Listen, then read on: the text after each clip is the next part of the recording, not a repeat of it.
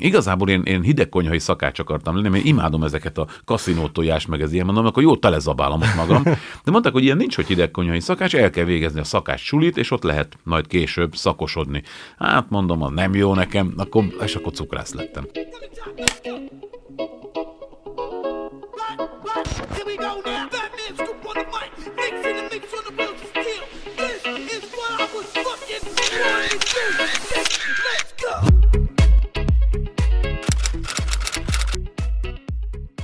Akkor el is kezdeném a, az adást. Köszöntök mindenkit az Én utam ötödik epizódjában. A vendégem nem más, mint Sípos Péter, az Irigy Hónagymirigy alapítója és frontembere. Ugye ti annak idején, 90-ben uh, szilveszteri bulin Fintorok néven alakultatok meg. Mikor lett a váltás Irigy Hónai Mirigyre? Ez igazából ez egy legenda, sose voltunk fintorok. Ez csak valaki megírta egyszer egy valamilyen internetes oldalon. Fölmerült ez a név, de már az első bulin is Irigy Hónai Mirigy néven léptünk föl, igen. Valaki, biztos elmeséltük, hogy volt egy ilyen kósza ötletünk, és az a sokkal jobban csengő Irigy Hónai Mirigy nevet választottuk. És ez honnan jött? Ez hon, honnan kaptál hát, az ikletet? On, pontosan onnan jött, hogy teljesen mindegy volt, hogy mi lesz a nevünk, hiszen egyetlen egy éjszakára egy szilveszteri bulin bulira alakultunk, nem volt, enne, nem volt terve, hogy ezt folytatjuk mi, uh-huh. és akkor valaki mondta, hogy legyünk hónaj, meg féltégla, meg ilyenek, és akkor a hónaj mirigy legyünk. Ja, jó, de akkor már irigy hónaj, jó, tök minden, legyünk irigy hónaj mirigy. És így alakult. Az, hogy melyikünk mondta, már senki nem emlékszik pontosan. Azt tudom, hogy az Iminek, a basszusgitárosunknak a kis szobájába voltunk, és valahol ott beszélgettünk, hárman, négyen, nem tudom már, úgyhogy az igazságot senki nem tudja. És ahhoz képest 30 év után egy brand lett belőle. Hát igen, most már azért azt gondolom mindenki tudja az országban, hogyha, hogy miről van szó. Eleinte azért nagyon furcsa volt az első években ezzel házalni, például amikor alá kellett iratnunk egy szerzői engedélyt, és akkor azt hitték, hogy valami neopánk együttes vagyunk, akkor még nem volt ugye se tévéműsorunk, se CD-nk, pontosan az első CD előtt ugye mentünk oda a presszerhez, Patakihoz, nem tudom, és akkor kik vagy, micsoda, mi? és, de aztán úgy szépen bekerültünk a köztudatba. Kicsit visszakanyarodva te karrierutadra, mondjuk a kezdetekre, ugye te sporttal is foglalkoztál, kenúztál, Igen, illetve, kenúztam, vízilabdáztam, és illetve ugye a cukrászat is benne volt az életedben egy ideig. Volt uh, valaha esély arra, hogy ezekkel komolyabban foglalkozz, vagy valahol titkon mélyen mindig inkább az ilyen előadói pálya érdekelt?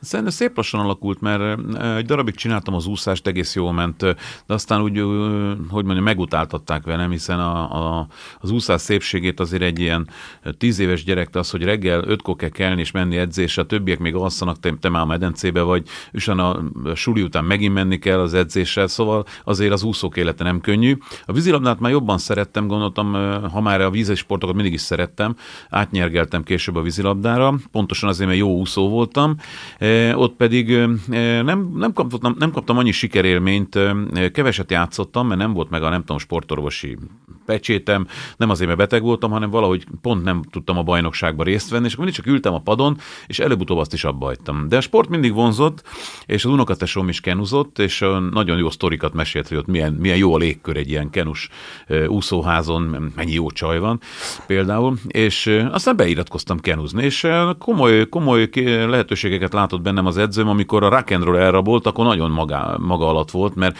egyszer egy nyári szünet után úgy jöttem vissza, hogy hát én a rock választom, mert akkor elkezdtünk, én akkor doboltam akkoriban, és egy kis amatőr zenekarban azt hittük, hogy lesz belőlünk valami, és lógtak ott a kerítésen a rajongók, meg mit tudom én, és hát mondom, hát ez tök jó, hát én, én rockdobos leszek, és abba hagytam a kenuzást, és a mai napig azt, ő olimpiai bajnokot akart belőlem nevelni. Ilyen teszteket végeztek rajtam, rám voltak tévé, ilyen diódák, úgy kellett eveznem, és valami, valami gondolom az, az lehetett, hogy tényleg itt látod bennem fantáziát, de hát a rock and roll volt. És a szüleid mit szóltak a pályaválasztáshoz? Hát nem örültek igazából annak, hogy én a rokkot választottam. A cukrászata nem volt bajuk, nekem a keresztapám is cukrászat, cukrász volt, és valahogy ő által szerettem meg ezt a dolgot. Igazából én, én hideg konyhai szakács akartam lenni, mert imádom ezeket a kaszinó tojás, meg ez ilyen, mondom, akkor jó telezabálom ott magam. De mondták, hogy ilyen nincs, hogy hideg konyhai szakács, el kell végezni a szakács sulit, és ott lehet majd később szakosodni. Hát mondom, az nem jó nekem, akkor, és akkor cukrász lettem. Én egyébként szerettem a szakmámat, nem volt vele semmi bajom, olyannyira, hogy elő, 8. után nem is vettek fel rögtön a, a cukrás suliban, kihagytam egy évet, de rögtön egy, egy képesítés nélküli cukrász voltam egy, egy, egy vállalatnál, és az évet lehúztam, és ezzel a papírral már rögtön felvettek utána a jövőre a cukrán. Akkor nagyon, nagy, nagyon népszerű volt akkoriban az a szakma, és óriási túl jelentkezés volt. És akkor elvégeztem a sulit, utána is dolgoztam még valameddig, és az élet hozta, úgy nem azért, mert nem szerettem, jött a katonaság, stb. Valahogy ki, ki, kiestem a, a szórásból. Még katonaság után egy rövid ideig voltam cukrász, aztán apámnak kellett egy segéd, aki vegytisztító volt, és szőnyegeket mostunk meg, ruhákat festettünk, nem volt segítség, én besegítettem, és ott ragadtam egy 6-8 évig. És ez volt az első munkahelyed? Akkor? Nem, hát az első munkahelyem ez a képesítés nélküli cukrász volt, de voltam hómun, rendkívüli hómunkás is. A suli idő alatt kellett az a 300 forint, amit egy éjszakára adtak, az a Calvin téren lapátoltuk a havat, és a faternál sokat dolgoztam, már gyerekkoromban is sokat segítettem neki, de akkor a, innentől kezdve, amit mint említettem, akkor elég sokáig nála dolgoztam. Emlékszel arra, hogy az első keresetedből mit vettél, vagy mi volt a nagy vágy, amit azt hiszem, egy ilyen kazettás magnót vettünk, de úgy, hogy felesbe, hogy a, fe, a, a szüleim állták a felét, és, és a másik felét én azt hiszem egy ilyen Sony lóbálós magnót, és akkor már elkezdtem hallgatni a rock kazettákat rajta. A testvéred, de volt valaha rivalizálás köztetek így a zenei pályán, hogy mind a ketten énekeltek, és hogy melyik őtök akarja lenyomni egy kicsit jobban a másikat, vagy inkább jó testvérek voltatok? Szerintem rivalizálás nem igazán volt, hiszen csináltunk olyat például, amikor volt egy paródia, hogy mind a ketten felénekeltük, és rábíztuk a zenekarra, hogy döntsék el, hogy szerintük melyik verzió legyen, mert mind a, nagyon hasonló a hangszínünk azért, és vannak olyan karakterek, amit a Tomi sokkal jobban meg tud formálni, van, ami nekem sikerül jobban. Nagyjából egyébként a, a koncertműsor is úgy van, hogy felváltva adjuk elő a számokat. Igazából nincs rivalizálás közöttünk szerintem. Az ilyen paródia ötletek, szövegírás, ez abszolút közös munkába, az egész csapat beleteszi az ötletét, vagy inkább csak egy-két emberre bontható le? Gyakorlatilag a, a, a munka vége az mindig közös, de most úgy, úgy, van, úgy mondanám inkább, hogy együtt kitaláljuk, hogy fiúk, van ez a dal, ezt meg kéne csinálni. Oké, okay, oké. Okay. És akkor, mit tudom, a tesom főleg lehoz egy majdnem, majdnem kész szövegvázlatot, egy paródia szöveget, nagyon jó ebbe a szövegírásba, és akkor mondjuk, hogy ez a rész ez nagyon jó, ezt nem mondja, ezt cseréljük, és akkor összeülünk, és azokat a mondatokat, sorokat együtt kiavítjuk mind a nyolcan, és mikor mindenki úgy érzi, hogy ez kész van, akkor pecsét, és mehet a stúdióba. Ha százalékos arányban kellene eldönteni, melle billen majd a mérleg, inkább parodisták vagytok, akik zenélnek, vagy inkább zenészek, akik néha parodizálnak? Hát inkább parodisták, mint, a, mint zenészek, mert azért nem vagyunk profi zenészek, tehát ha, ha be kéne ugranunk a tátrai bandbe, akkor csúnyán meg, megégnénk, bár egyszer Egyszer egy percig voltam a Tátrai Band tagja. Volt egy olyan poén, hogy a Tátrai Band tíz éves volt, és a Charlie-t, Charlie kijött a hangfal mögé, és én jöttem vissza Charlie jelmezbe, és akkor elénekeltem egy verszakot, és kihajtottak a színpadról. Ez volt a, a poén, úgyhogy körülbelül egy percig voltam a Tátrai Bandbe. Én hála Istennek most már van több együttes, amiben ugye szoktam szerepelni, a szakmában is úgy, ahogy elismernek, több lemezen is énekelek, amellett nem paródiát, hanem normális rockdalokat, és Szerencsére megkaptuk most már a szakmai elismerést is, de profi zenészek nem vagyunk. Számodra melyik koncert paródia vagy tévészereplés az, ami a legkedvesebb? Hú, ez Tudsz mindig ilyet mondani? nagyon nehéz, nagyon nehéz eldönteni. Általában mindig a, ami éppen aktuális, vagy az új, de hát sok olyan kedvencem van, amit, amit akár hozzánk kötnek, például a Kárelgott paródiánk, az gyakorlatilag jobban ismerik tőlünk, mint az eredetit. Még a, a szüleink ismerik persze a Korda Gyuri féle, vagy esetleg a Nagyferó féle verziót, de, de a, a mostanit azt, azt most már hozzánk kötik inkább, és nagyon szeretem. Én látom a, azt a felvételt, amikor Kós Jánosnak vagy beöltözve, és ott hihetetlen nagy ovációt kísér a, a produkciód, az, az nekem egy olyan, ami teljesen zseniális a, a hangszínnel és a kinézettel együtt, tehát ott a paródia és a, a zenei e, rész is a, konkrétan egy és ugyanaz. Az, azt gondolom, nekem is azok a kedvenceim, amit úgy érzem, hogy a legjobban sikerültek. Tehát ami, ami jól megy a Charlie, jól megy a Pataki Demjén, a Kós, egy kicsit a Korda.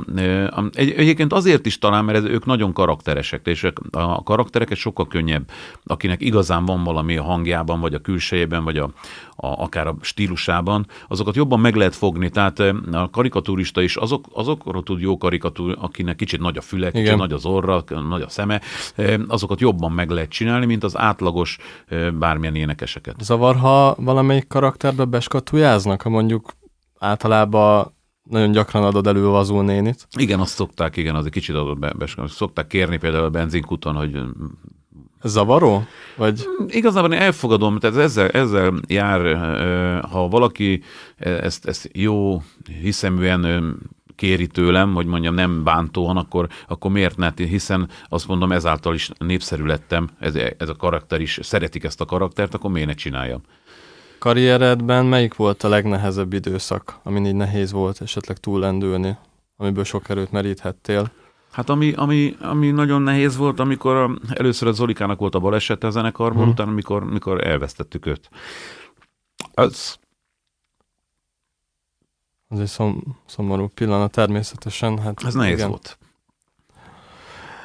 Példaképként kit tudnál megemlíteni? Hát nagyon nehéz, mert ugye énekesként nagyon sok énekes szeretek. Most voltam például Tom Jones koncerten, aki 81 évesen is úgy énekelt, hogy, hogy, hogy végem van. Ha én 81 évesen egyen járni tudnék, akár, hát, akár Tom Jones is lehetne, de imádom George Michael-t, és a rock énekesek közül Freddie Mercury-t, vagy, vagy, vagy a Whitesnake énekesét, David Coverdale-t, akivel sikerült egyszer egy közös képet is csinálnom. Nagyon sok kedvencem van. Kit, kit ezért, kit azért, de sokat szeretek. Nem, nem követem úgy, hogy most őt majmoljam, de inkább szeretem hallgatni a dalait. Szerinted mi, a, mi az a két-három olyan dolog, ami elengedhetetlen ahhoz, hogy valaki sikeres legyen, és egy sikeres pályautat járjon be? Hát a kitartás az mindenképp kell, de szerintem tehetség is kell. Azért nagyon sok olyan zenész kollégám van, aki, aki zseniális a hangszerén, Szerencse is kell. Azt mondom, szerencse is kell, éppen felfedezzenek, vagy éppen hívjanak egy olyan produkcióba játszani, ahol, ahol ki tudsz teljesedni, mert tényleg vannak zenészek, akik 20 évet húztak le zeneakadémián, és éppen, hogy meg tudnak élni belőle, vagy meg se élnek belőle, hanem mellette még dolgoznak. Tehát szerencsés kell. Mi, mi jókor voltunk jó helyen. Hát amit, amit tapasztaltam a munkám során, hogy a, a, a fainság, a precízség, a megbízhatóság az, az meghozza mindig a gyümölcsét. Tehát mi soha nem késünk el egy fellépésről, soha nem megyünk oda részegen, rendben vannak a felszereléseink, és ez meghálálja magát, mert ugyanazokra a helyszínre szinte évente visszahívnak minket, és most már 30 plusz éve tényleg koptatjuk a deszkákat, és akárhova megyünk, mindig szeretettel fogadnak minket, mindenkivel normálisak vagyunk, nincsenek ilyen sztáralűrök. Azt gondolom, hogy mindenkinek tudni kell a helyét a világban, és, és akkor ez, ez meghálálja magát. Meg a, tényleg a, a befektetett munka, ha jól csinálod, tehát mindenki azt gondolja, hogy ez olyan nagyon könnyű, mert olyan vicces műfaj, igen, de emögött nagyon sok munka van egyébként. Ez egy nagyon összetett dolog, azt gondolom a siker. Hát látod, most már olyan ember is sikeres tud lenni, aki csinál magáról néhány filmesztelen fotót, ami, ami nekem egy ilyen légből kapott siker, és félek, hogy a, a, a világ e felé megy egyre jobban, hogy ezek a úgynevezett influencerek már lassan nagyobb sztárok, mint a művészek, akik valójában letesznek valamit az asztalra. Én bízom benne, hogy azért ez előbb-utóbb meg fog fordulni, megunják az emberek ezt, hogy fotókat nézegessenek, és akkor őt, jaj, jaj, ugyanolyan cipőt akarok. Hát miért? Legyen egyénisége. Egyébként Igen. az egyéniségek előbb szoktak, hogy mondom, sikerhez jutni, ha mitől, mitől futott be a Guns N' Roses, vagy mitől futott be, nem tudom, ez vagy az, hanem azért, mert nem pont olyan volt, mint a többi. Kicsit más volt, kicsit újszerű, vagy, vagy valamilyen dilit, vagy, vagy valamit be, beleraktak, ami pluszt, ami, ami másnak nem volt. Van bármi, amit ha csak a te karrieredet nézzük, van bármi, amit utólag megváltoztatnál, amit, amit más irányba vinnél el? Vagy azt mondhatod, hogy ez így abszolút egy kerek történet? Hát biztos, hogy nem kerek, hát se, sok mindent lehetne precízebben is csinálni. Ennek ellenére, hogy az előbb azt mondtam, hogy mi precízek vagyunk, de például a háttérmunkák, tehát ilyen adminisztráció, vagy önmenedzselés, mi nem nagyon nyomulunk így a, a médiában magunktól, tehát nem, nem, amit az előbb is nem, nem Instagramozunk éjjel-nappal, pedig biztos, hogy lehetne még rajongókat szerezni ezzel, csak... Nem vagytok annyira önazonosak benne, nem? Igen, ez nem, én azt gondolom, így már 50, lassan 55 éves fej helyen már nem az én műfajom ez, vagy a mi műfajunk, meg például nem foglalkoztunk ezekkel a, a papír dolgok, amit említettem, hogy a lejelenteni a fellépéseket, meg, meg kiszedni a, a tévéből azt a pénzt, amit csak ki lehet. Tehát évek óta ismétlik a műsorainkat, úgyhogy egy fillét se kapunk cserébe.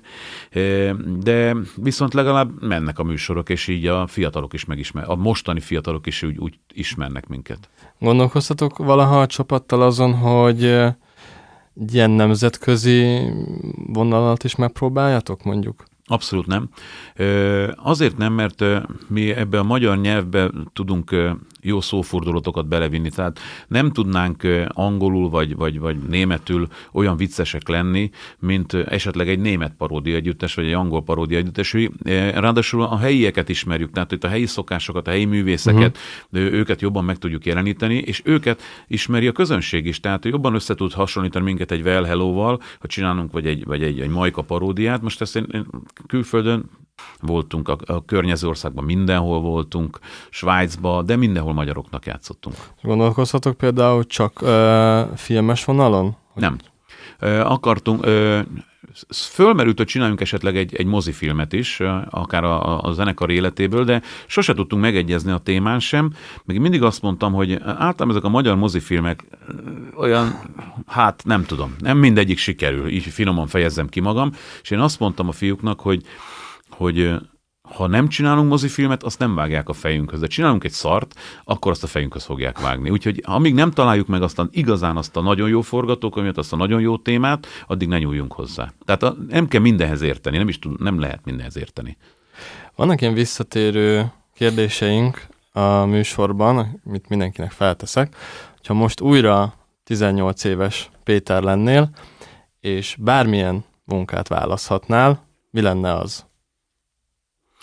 Hát fölmerült ugye, hogy tovább viszem édesapámnak a vegytisztító üzletét, de azt utáltam, mint a szar. Úgyhogy azt nem, nem választanám. A cukrászatot azt szeretem a mai napig, bár ki, kijöttem belőle. Valószínű, hogyha ott ragadok, tehát nincs a zene, akkor én most cukrász lennék valamilyen Pest közeli, mert Vörösváron dolgoztam, Solymáron dolgoztam, valószínű cukrász lennék, mert azt szerettem csinálni egyébként. A médiában egyébként szeret szerepelni? Tehát amikor meghívnak műsorokba, Uh, ahhoz te hogy állsz? Bizonyos műsorokban szeretek szerepelni, uh, aminek van valamilyen uh, tartalma, uh, aminek van valamilyen értéke. Van, mikor nagyon semmiről folyik a szócséplés, azokat nem szeretem. Persze szeretem a zenés műsorokat, hiszen abban érzem jól magam, úgy érzem, hogy ahhoz értek valamennyire. Uh, ugye ilyeneket elvállalnék, de meg akár főzőműsort is vállaltam már, mert szeretek a konyhába mozogni, meg, meg a múltam miatt is, de bizonyos műsorokban nem mennék el. Ha egyetlen egy tanácsot adhatnál a fiataloknak, akik most néznek minket, mi lenne az? Hát talán az, hogy ne legyenek felületesek, és ne csak a főcímeket olvassák el, mikor meglátnak például egy hírt, mert ráadásul ne higgyenek el mindent, amit a tévében látnak, meg amit az interneten olvasnak, hanem járjanak utána, és, és ne, ne az legyen a fontos, hogy kinek milyen cipője van, milyen körme van, vagy milyen haja van, hanem e, ismerjék a, a, meg, a mögötte lévő embert, hiszen nagyon na, na, nagy csalódások érhetik később, hogyha akár a külseje vagy a, fotói alapján ítélnek meg valakit. Péter, nagyon szépen köszönöm ezt az interjút, megtiszteltetés volt, hogy eljöttél és köszönöm. beszélgethettem veled.